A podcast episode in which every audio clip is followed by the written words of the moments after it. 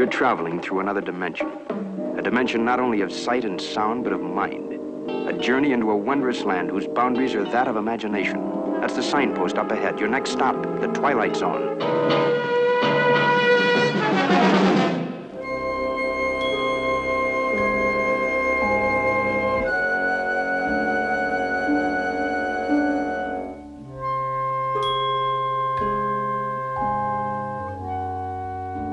I'd like to start by just going back in time to season one of The Twilight Zone, and Rod Serling would always introduce it in this way. There is a fifth dimension beyond that which is known to man. It is a dimension as vast as space and as timeless as infinity. It is the middle ground between light and shadow, between science and superstition, and it lies between the pit of man's fears and the summit of his knowledge. This is the dimension of imagination. It is an area which we call the Twilight Zone. So we've moved beyond that opening narration now, but in a lot of ways it's my favourite one, the most definitive one. It's the one that tells us where the Twilight Zone exists, between science, what we know, what we can prove, the summit of man's knowledge, and superstition, what we fear, what we believe or suspect, despite what we know, the pit of man's fears. For me, for a long time, the Twilight Zone did actually exist in a way between light and shadow, waiting up until two o'clock in the morning to catch whatever episode was on. Alone in the night, half asleep, the episodes took on a dreamlike quality, and I would often find that when I watched them again in daytime hours, they weren't quite how I'd remembered them, because my mind wasn't in that same place. Perhaps the best illustration of this dreamlike state can be found in Arlen Schumer's book Visions from the Twilight Zone. It's a collection of images and quotes from the show presented through the artistic lens of Arlen Schumer, and it really beautifully recreates that feeling of a half-remembered viewing of an episode where you remember images, you remember certain lines, but you can't remember if you actually saw them or if you dreamed them.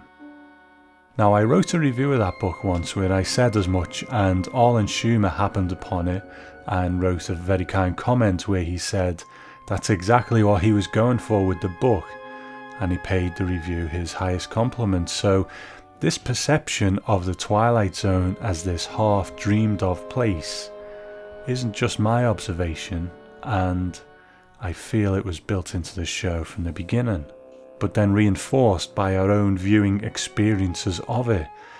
It's a view that a lot of people share, but some episodes play more into that view than others. Eye of the Beholder comes to mind for me. It presents a world with a slightly artificial quality to it. We don't see the people's faces, but it carries us along, stimulating the senses in different ways until it descends into a nightmare. So while Rod Serling, in collaboration with some very talented directors, could take us to that place in episodes that weren't even necessarily about dreams themselves, it was another of the Twilight Zone's most celebrated writers that liked to tackle the theme straight on. Charles Beaumont took us there in the episode Perchance to Dream, and now he's going to do it again in tonight's episode, Shadow Play. Not again! I won't die again! You can't make me die again! Oh, God, please, please, please. Tell him, Mister District Attorney, that this isn't real. Make him understand they're only a dream I'm having. You fools, you kill me, you'll die. You believe me. Make him believe me. Tell the District Attorney he prosecuted himself and everybody in this building and everybody in the world. Tell him, Mister Carson, before it's too late. Tell him. Tell him. Adam Grant, a nondescript kind of man found guilty of murder and sentenced to the electric chair. Like every other criminal caught in the wheels of justice, he's scared, right down to the marrow of his bones. But it isn't prison that scares him, the long, silent nights of waiting, the slow walk to the little room, or even death itself. It's something else that holds Adam Grant in the hot, sweaty grip of fear. Something worse than any punishment this world has to offer.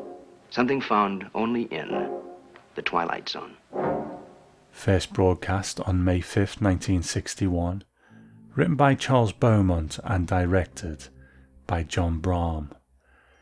I have to comment on the pre-narration sequence in full, because already it feels like this episode is something quite special.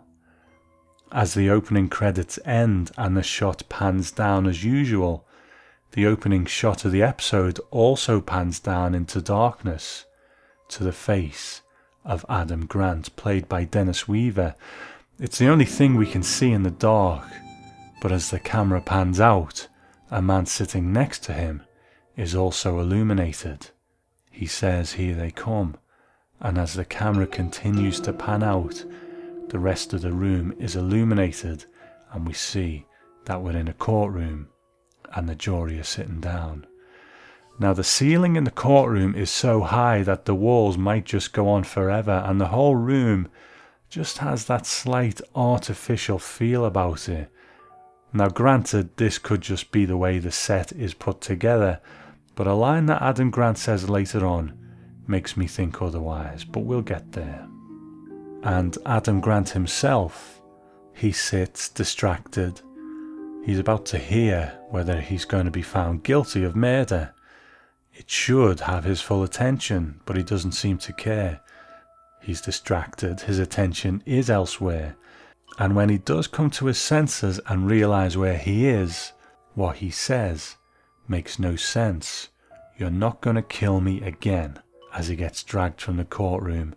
And when he does, who should be standing on the witness stand next to him but Rod Serling. I think this opening scene is absolute perfection.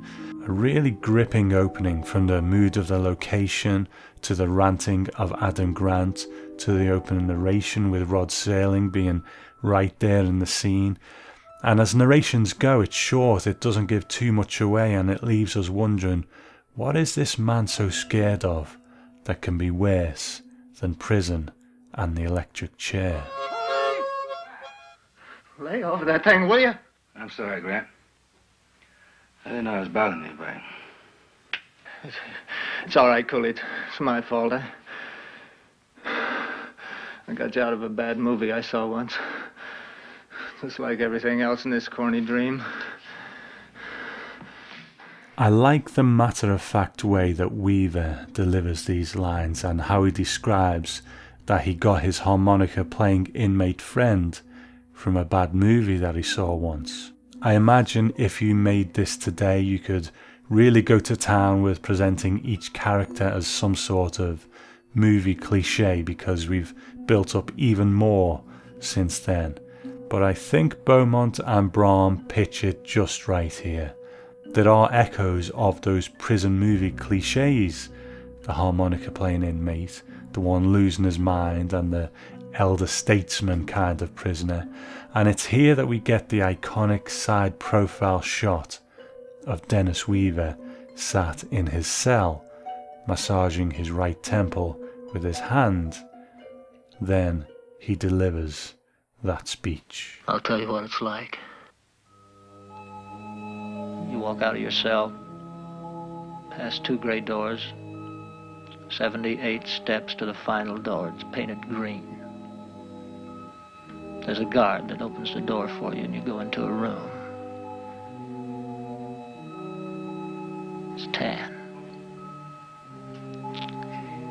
It's all tan.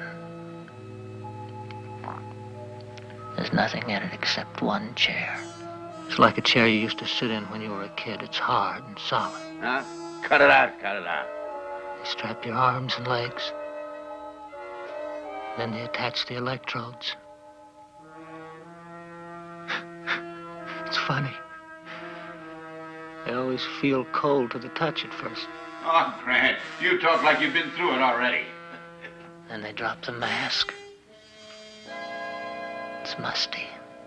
It smells like an old sofa. Then you wait. Every muscle tense, straining. Any second. Any second. And you can almost hear it. You pull the switch. So after that great speech, the episode kind of switches gears for a moment. We saw Paul Carson earlier on in the courtroom. It's not really explicit what his job is, but I think he's some kind of news editor, and he turns up at his friend Henry Ritchie's house, who he calls Hank. Now Hank is the district attorney. He has the power to stop Adam Grant's execution, but of course he has to have good reason to. Now there's something very interesting about this scene that's going to lead us off on a bit of a tangent, so I'll come back to it in a moment after we meet our main players. Now I won't go too much into their stories, they are very typical working actors of the day, the usual kind of credits to their names. But they're also Twilight Zone regulars in their own way. Carol, played by Anne Barton, has already been in the Twilight Zone playing Myra Brand in The Monsters Are Due on Maple Street.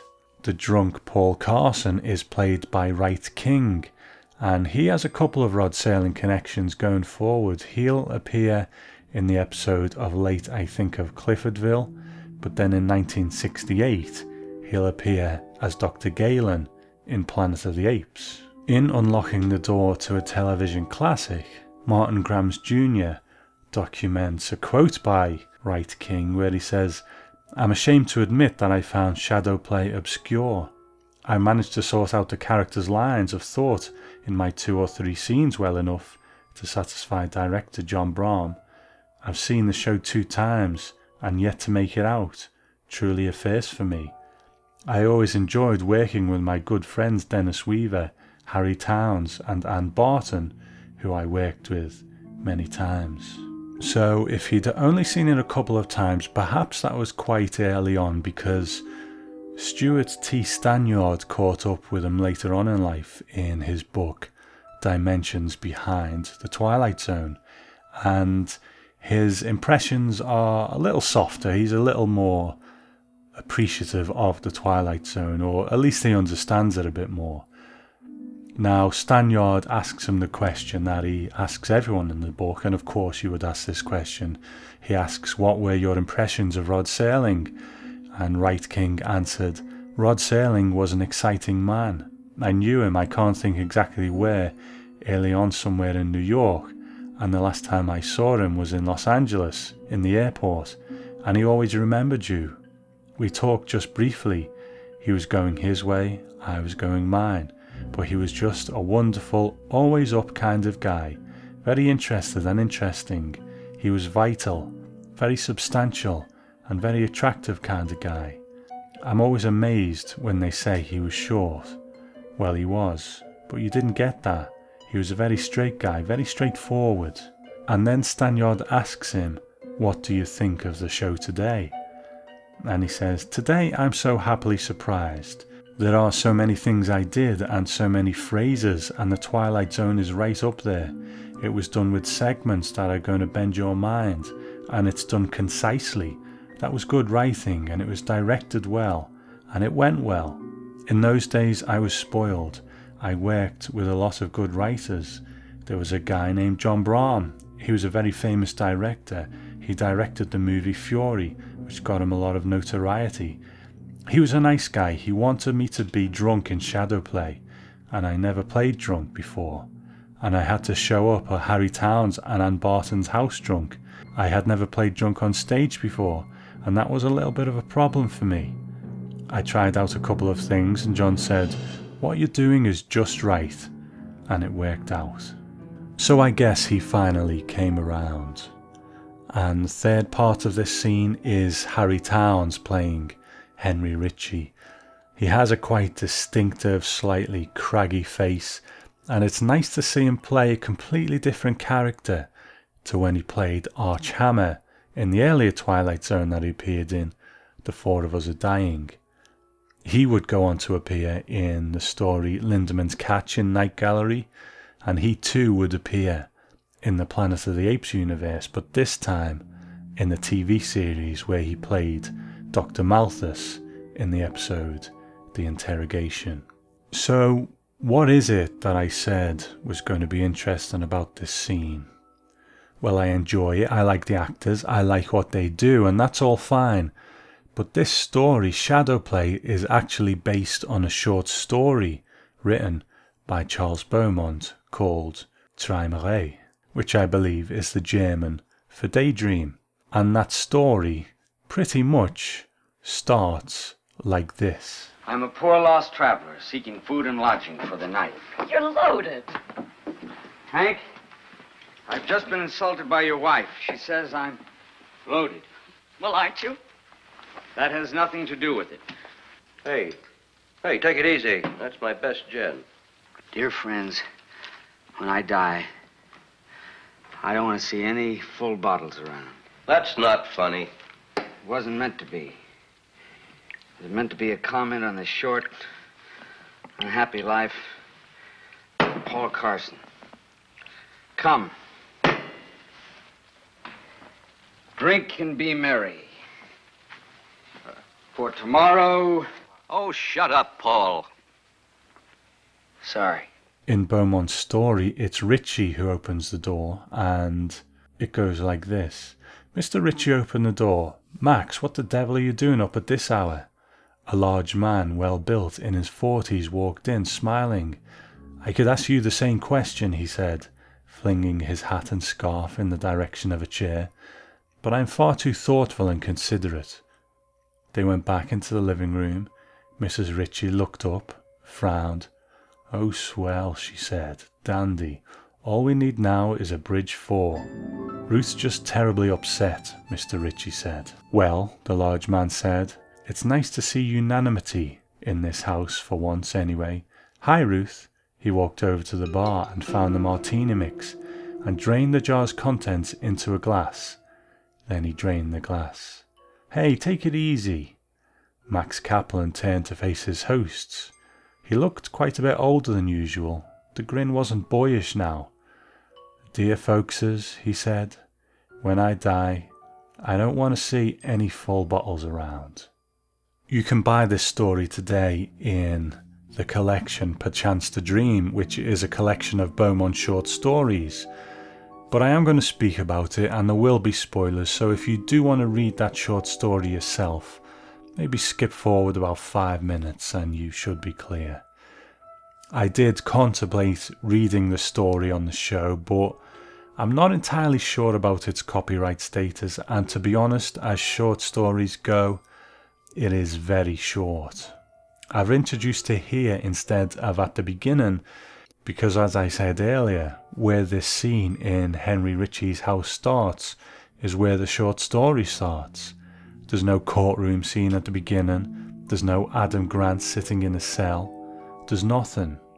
Just the Paul Carson character, who in the story is called Max Kaplan, turning up at the Ritchie's house drunk and trying to convince Henry Ritchie to stop the execution of an unnamed person on death row.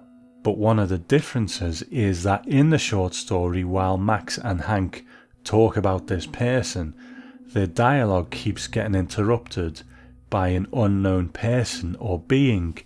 They don't actually hear it, but we the readers do. For example, take this exchange. Kaplan shook his head. Come on, Max, snap out of it. You act like you never listened to a lunatic before. People have been predicting the end of the world ever since year one. Sure, I know, you don't have to patronize me. It's just that, well, who is this particular lunatic anyway? We don't know any more about him than the day he was caught. Even the name we had to make up. Who is he? Where did he come from? What's his home? And then this kind of disembodied voice says, my home, a world of eternities, an eternity of worlds. I must destroy, hurt, kill, before I wake, always, and then once more I must sleep, always, always. And then the conversation continues, it goes, Look, there's a hundred vagrants in every city, just like our boy, no friends, no relatives. It means nothing. So that happens a few times throughout the story, so it's taken on quite a different form from the television version already. In this version, we don't actually see the prison, we're never there. There is no Adam Grant. It's an unnamed person on death row for murder and rape. So like I said earlier, spoiler alert, because I'm going to tell you the ending, because it is so different. It ends up that Kaplan and Ritchie aren't part of the dream of a death row inmate, but part of the dream of something quite different. It ends like this. The clock began to strike. Henry Ritchie and Max Kaplan stood very still. He uncoiled. The dry pop of hardened joints jabbed wakefulness into him, and finally the twenty-foot length shell lay straight upon the steaming rocks. He opened his eyes, all of them, one by one. Across the bubbling pools far away, past the white stone geysers, he could see them coming. Many of them swiftly giant slithering things with many arms and many legs. He tried to move, but rock grew over him and he could not move. By looking around he could see the cliff's edge, and he remembered the thousand bottomless pits below. Gradually the rest formed, and he remembered all. He turned to the largest creature. Did you tell them? He knew this would be a horrible punishment, worse than the last. The burning, far worse. Fingers began to unhinge the thick shell, peel it from him, leaving the viscous white tenderness bare to the heat and pain. Tell them, make them understand, this is only a dream I'm having. They took the prisoner to the precipice, lingering a moment to give him a view of the dizziness and the sucking things far below. Then nervous hands pressed him forward into space. He did not wake for a long time.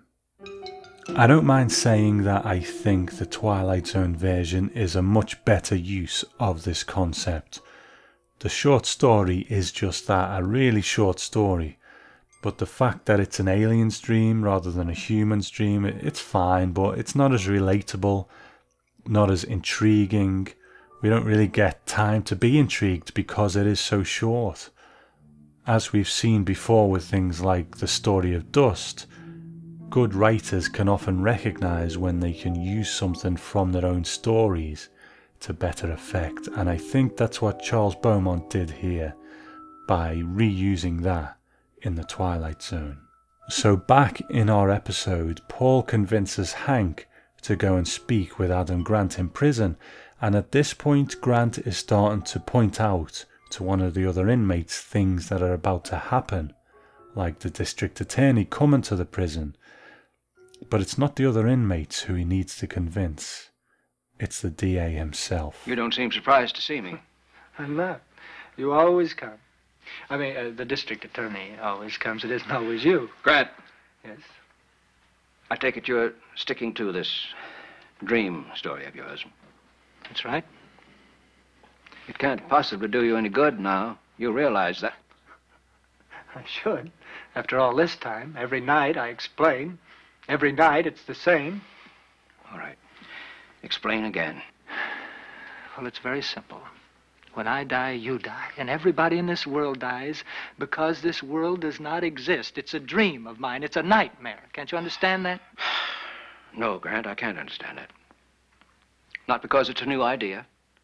I can't understand it or accept it because it doesn't make any kind of logical sense. But it does. It's the only thing that does make logical sense. You take you, for instance. Do you think you'd be visiting a man that was just about to be executed in real life? Of course not.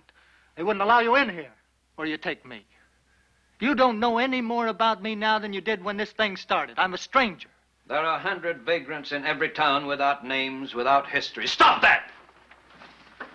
I love this scene. I think the two of these actors just play off each other so well that they really just crackle, and Dennis Weaver is one of those actors that I almost feel like I don't need to give you a bio on because you already know. I don't think there's a person listening to this who won't know him from something. The span of his career was such that he straddles more than one era of entertainment and is quite prominent in all of them, with parts in successful shows that he was in for some time in each different era. So everyone will have an entry point with Dennis Weaver.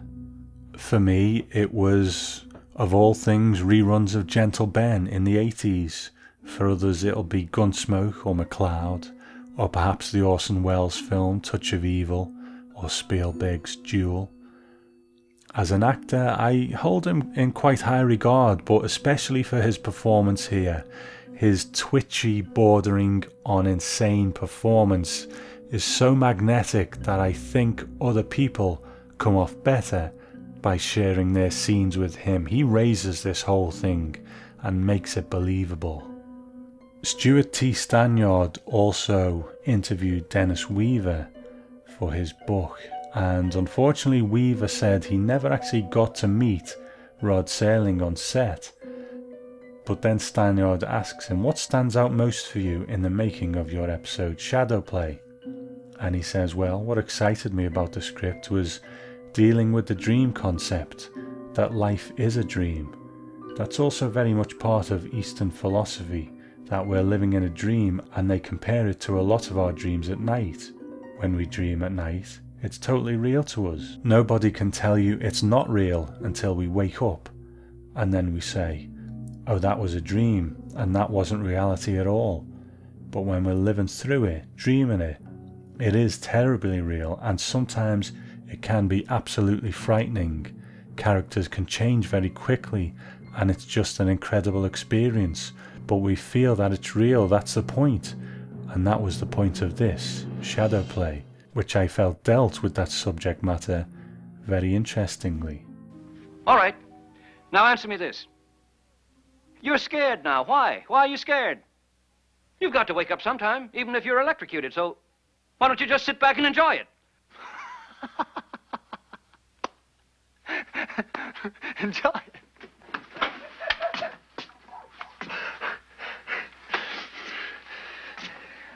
Let me tell you something, Mister Ritchie. How, how soundly do you sleep?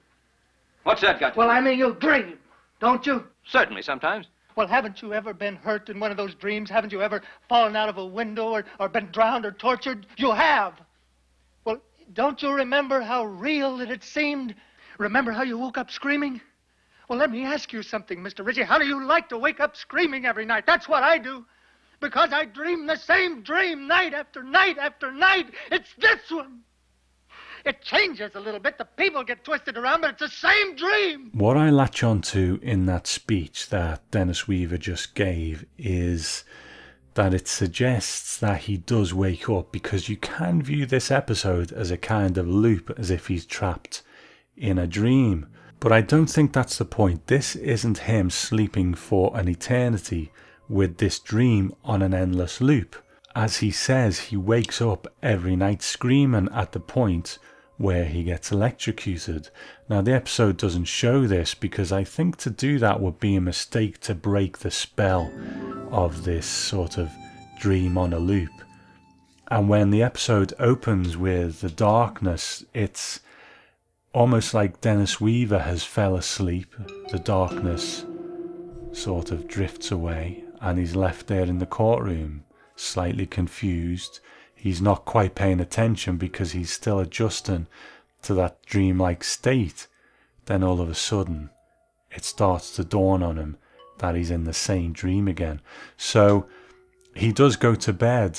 He does have a life in the daytime. We don't see it, but it's there. And every night when he goes to bed, he has that dream. Now, back in the episode, we're treated to a quite unusual little cliffhanger. Let me live and I'll, I'll keep you alive. I'll dream you every night just like this. Wait a minute! I'll prove it to you. Your wife, she has a steak cooking for you. Go home, look in the oven. It'll be something else. Please!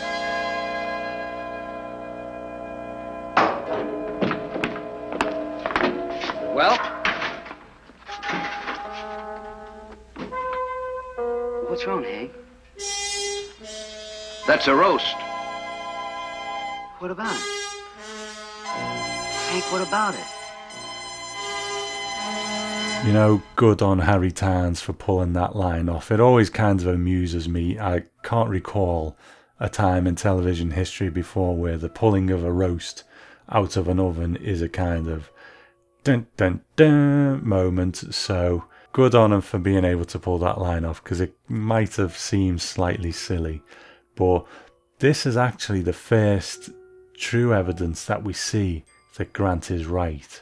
Because there's been a few little tricks earlier on with the mimicking of people talking and that kind of thing, but this is now actual physical evidence. So while Paul and Hank smoke some more cigarettes at Hank's house, Grant is prepared for the electric chair at the prison, and a priest comes to visit, and the legs of his trousers are cut. According to Martin Grams Junior, there was actually a scene film that took it that little bit further, not just slitting his trousers, but actually shaving his head, preparing him for the electric chair. Maybe they just thought that was a step too far. Now, Paul convinces Hank to stop the execution based on Grant's mental state, but that's almost like a little get out for them, because they can't quite admit to anyone else that they suspect he's actually dreaming this whole thing. They've got to have some sort of real world solution, so they settle on him being insane. Even if the dream stuff isn't true, he believes it's true, so he mustn't be well. Now, as Hank makes the call to the prison to stop the execution, there's this beautiful shadowy shot of Grant sitting down in the electric chair, just about to be strapped in. There's some real tension here, and the hood is pulled down over Grant's head as Hank makes the call, but the switch still gets pulled, and as it does, everyone in Hank's house blinks out of existence. Ladies and gentlemen of the jury, have you reached a verdict? We have, Your Honor. And what is the verdict? Your Honor, we find the defendant, Adam Grant, guilty of murder in the first degree. So we're back where we started, but this time the faces are the same, but the roles are different. It's just as Grant said it would be. He's dreaming people into parts in this shadow play. So before we sum up, I'd just like to mention a couple of things. I've already mentioned that this was adapted from a Charles Beaumont short story. Then there was shadow play, and I think it's kind of fitting that the story has been made twice more again. Different people playing different parts. Now, I don't mention Twilight Zone Radio every time, because like I've said in the past, pretty much every Twilight Zone has a Twilight Zone Radio counterpart, so there's not much point in mentioning them each time, but I just like the idea of focusing on that iconic speech that Adam Grant gives. Now, the person who plays Grant in the Twilight Zone Radio version is Ernie Hudson of Ghostbusters fame. I won't really go into it too much. If you like shadow play, and you like the Twilight Zone, and you like Twilight Zone Radio, chances are you will like this version. But there are a couple of odd choices in it. Adam Grant is a lot less twitchy, and we actually spend a bit more time with him before he's sentenced, and he's very calm, almost good-humoured. Then all of a sudden, when he's found guilty, he freaks out, like Dennis Weaver does in the show. So it doesn't quite make sense that he's so calm beforehand, and he's saying things which suggest that he knows what's coming, because obviously it's happened to him so many times. But then he freaks out when he gets sentenced, you know? And Ernie Hudson's performance is kind of like that. He's a lot more laid back in his delivery of the lines. I'll tell you what it's like. Yeah? Yeah. They come for you a few minutes early. That's so they can cut your trouser legs. They even shave your head, at least part way. Then they open your cell. You walk out and down the cell block to a hall. Past two great doors at the end. seventy-eight steps exactly to the final door, painted green. It's got a little glass pane with chicken wire, but you can't see anything on the other side. There's a guard who opens the door for you. And you go into a room It's tan. It's all tan. There's nothing in it except the chair.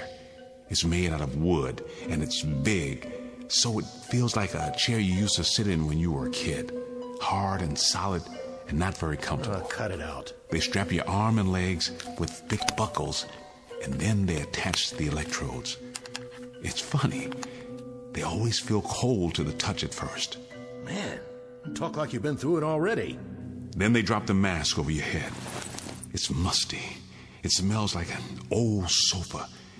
And then you wait. Every muscle tense, straining. Any second, any second. Then you can almost hear it through the wall. They pull the switch. But before Twilight Zone radio, there was, of course, the eighties Twilight Zone, which featured a remake of Shadow Play starring Peter Coyote. You want to know what it's like, Jimmy? You walk out your cell, through that door down at the end there. You walk down a long hall, and it's dark, and it's dirty, and it's dimly lit. You come to a door. It's not the same door that the witnesses come through. This one's green, painted dark green. And a guard opens it for you. It leads to the stairs. You climb the stairs. They're old and wood. They creak under every step. And there's another door up at the top there. It's metal. Another guard opens it. He knows you're coming. They all know you're coming. You step out onto the hanging balcony. And there's a sheet that goes from the floor of the hanging balcony down to the floor of the room, and it's lit from behind. And that's so that the uh, spectators can only see the silhouette of the man when he drops. And the rope breaks his neck.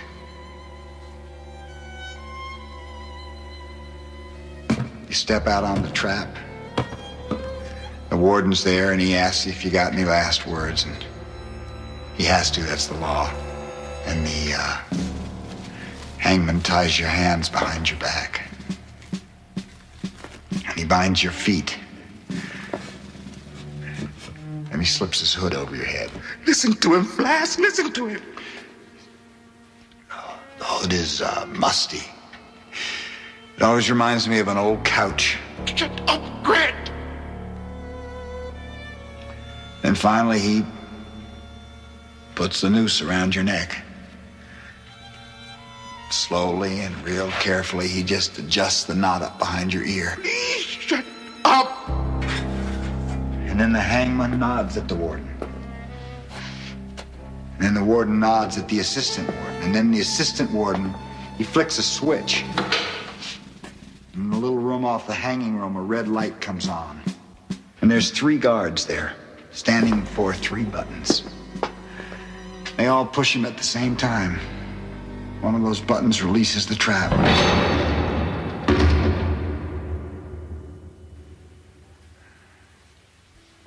The floor falls out from under you and you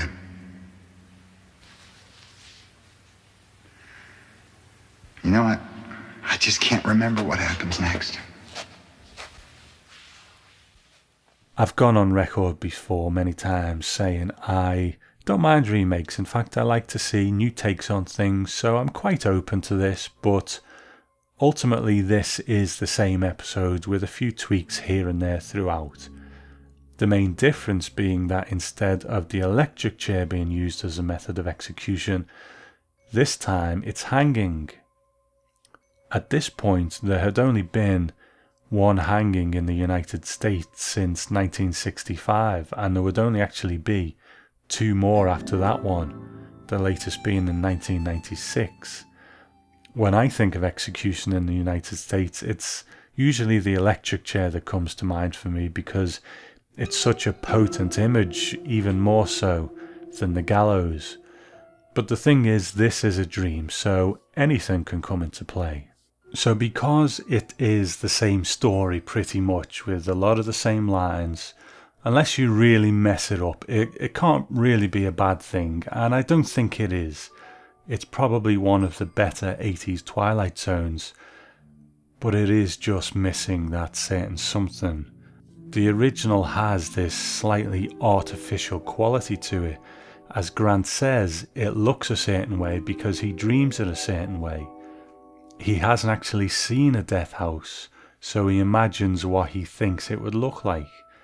The courtroom in the beginning even looks artificial. There's a kind of impressionistic quality to it, not excessively, but just enough to say that something's not quite right.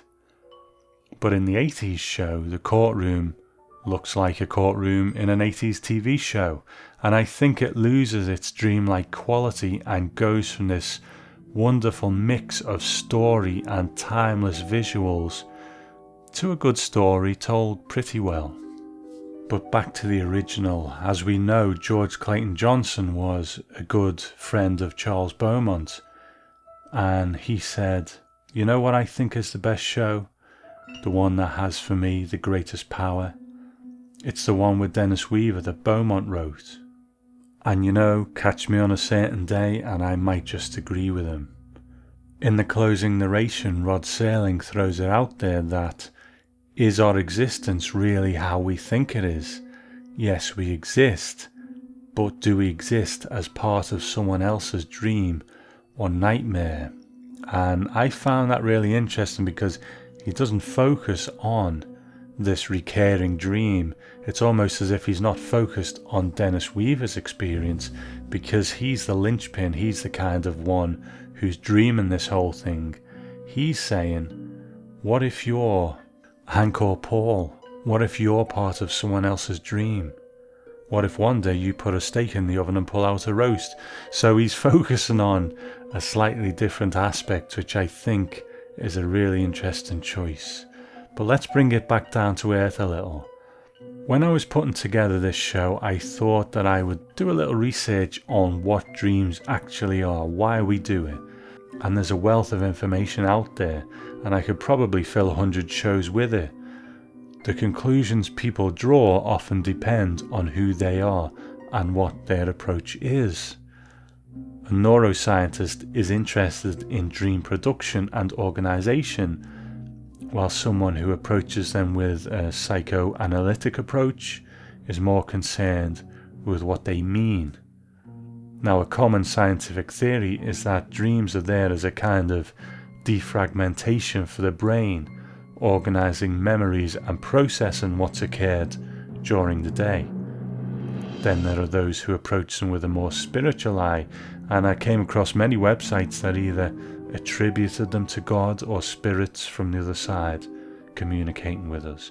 So it all depends on who you are, and even the ones who have a more definitive scientific approach, there's still that element of, well, do we really know, or is this just our best kind of guess? So it's a part of humanity that is beyond our control and beyond our understanding, which makes it perfect material for the Twilight Zone, because that's where it exists, between science and superstition. And I think Shadowplay might just be the purest example of this aspect of the Twilight Zone. I've said many times the Twilight Zone either punishes you, helps you, or acts in a way that is beyond our understanding, and this is just that. We've seen a man reliving the same thing over and over again in Twilight Zone and Judgment Night, but that Rod Serling penned episode had a very specific moral centre, and that too was also directed by John Brahm. Now, the Lancer character relived the same day because he was in some kind of purgatory, being punished for what he'd done during the war. But Adam Grant hasn't done anything wrong that we know of. I don't think he's here to be punished. So again, the why of this whole thing is just beyond our understanding, just like dreams. What if there is a point to dreams, but we just don't understand it? What if someone or something is controlling them, but in Adam Grant's case, they just forgot to change the record? I recall coming to a certain point in season two and asking myself, are there any heavy hitters left? those mighty twilight tones that really stand up? I'm glad to say the answer is yes. As twilight tones go, I can't fault this one.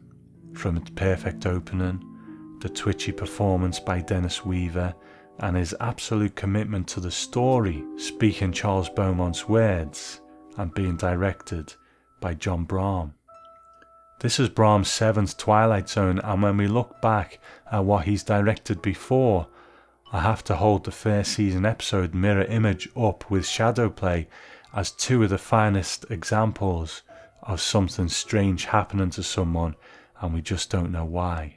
And then there's that closing scene where we watch Adam Grant start to freak out in the court again, and we only see him but we don't hear him because Rod Serling's closing narration takes over, and the inevitability of this happening again and again comes crashing down on us.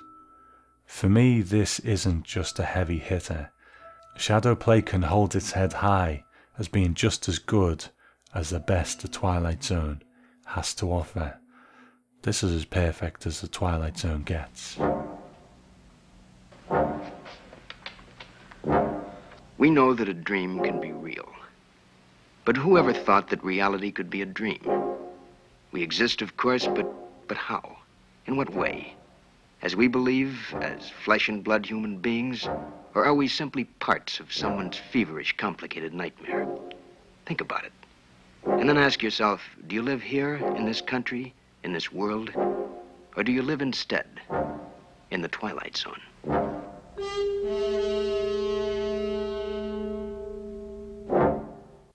Let's have a read of some listener emails in, submitted for your approval.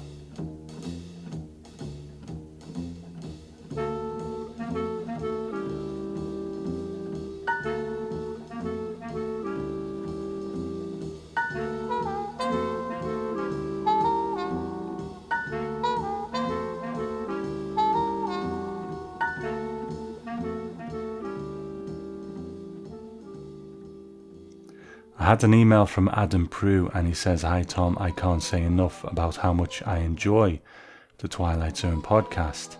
I work the graveyard shift at a nuclear lab in Florida, and I really enjoy listening on my headphones as I work.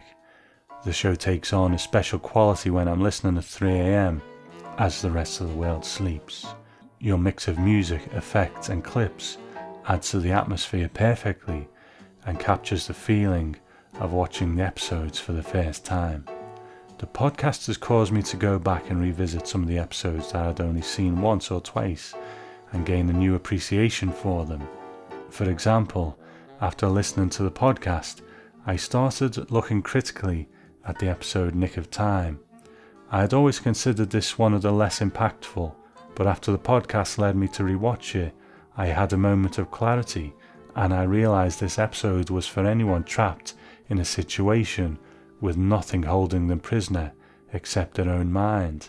I think most people have something in their lives where they're free to change any time they choose to, but like William Shatner, are trapped by their own irrational fears.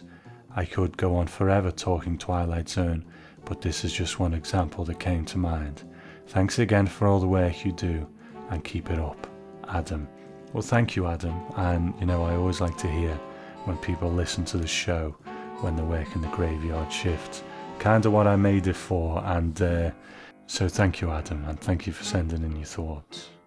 I had an email from Nick, and he said, "Tom, I just wanted to say that I really enjoy your podcast, and I just listened to your review of The Silence, which was excellent, especially with the extra information about the actors you gleaned.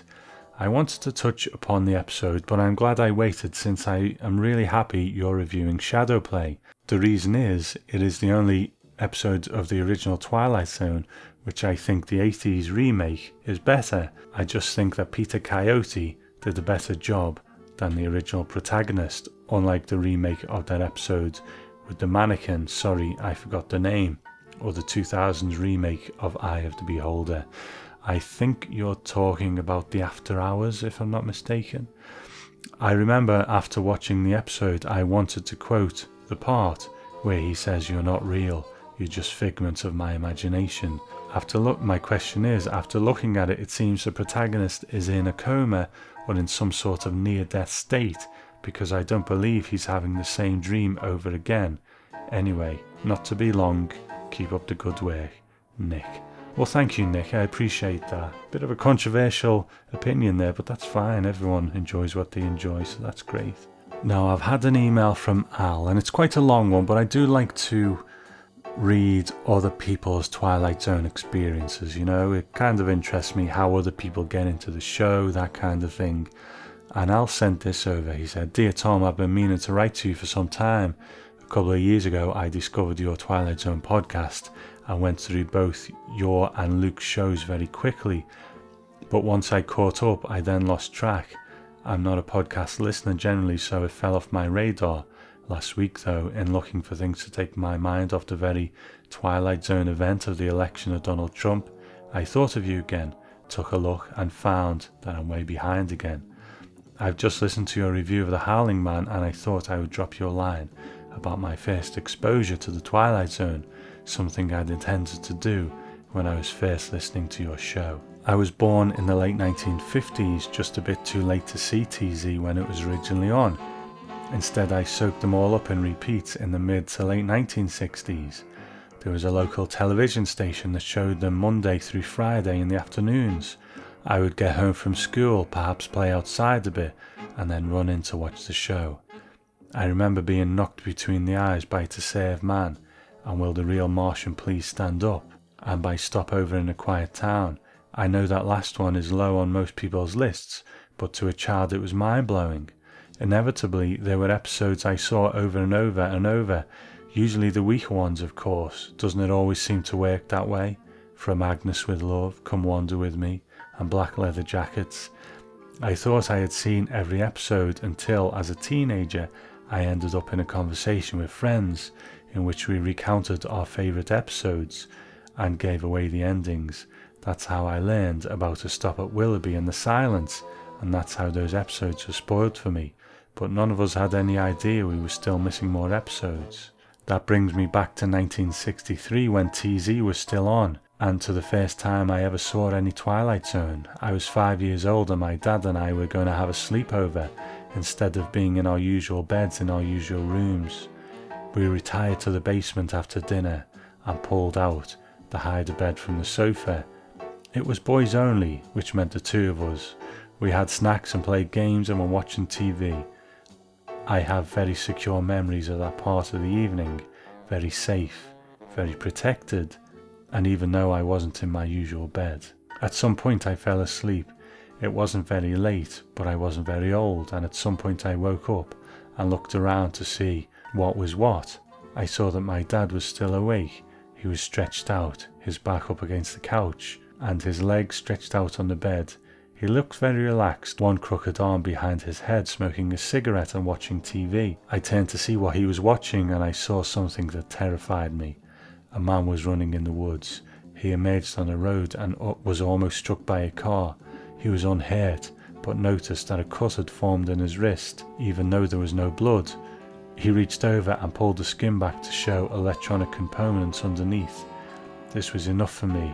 Just the peeling back of the skin was enough to terrify me. Never mind the mechanical parts. I ducked my head under the covers and went back to sleep.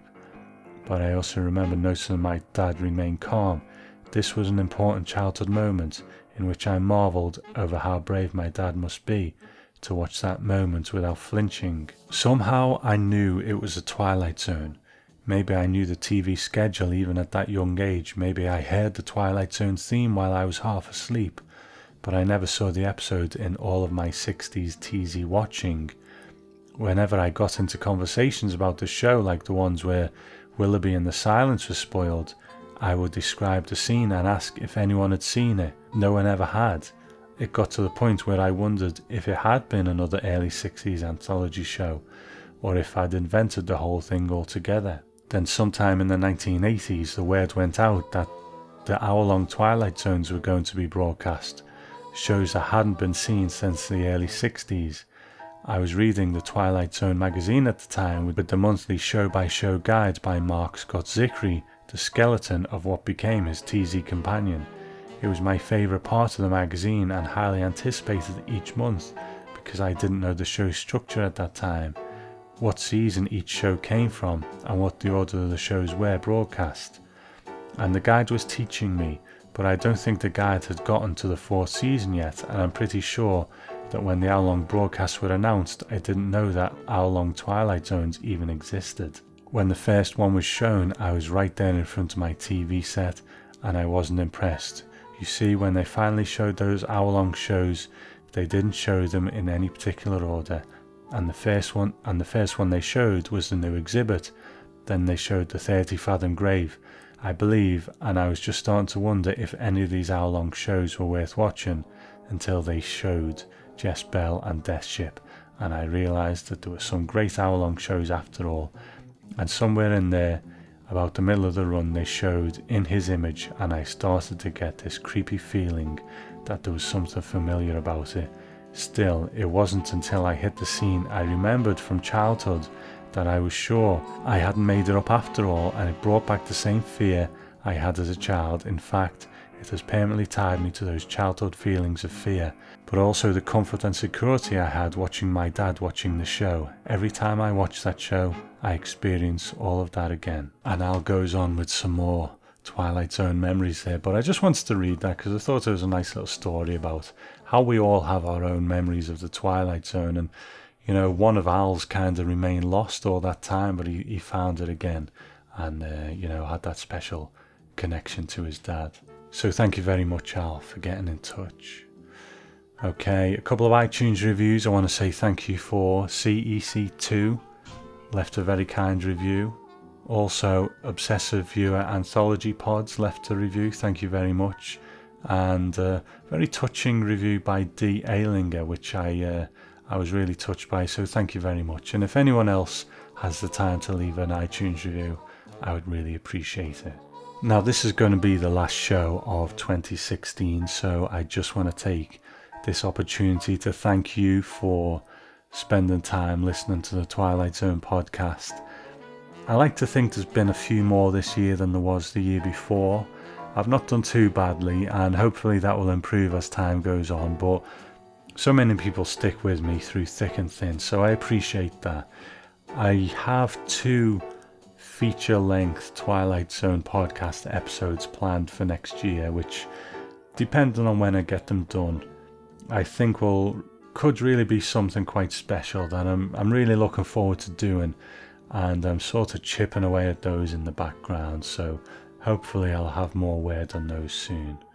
As always, at the end of the year, I'm not going to speak to you again now until twenty seventeen, but twenty-fifth of December, it is Christmas Day, but it's also Rod Serling's birthday, so I hope you'll join me in raising a glass to the great man. And join me in twenty seventeen when we'll talk about the mind and the matter. So, happy birthday, Rod. Merry Christmas to you. And I wish you all a happy new year.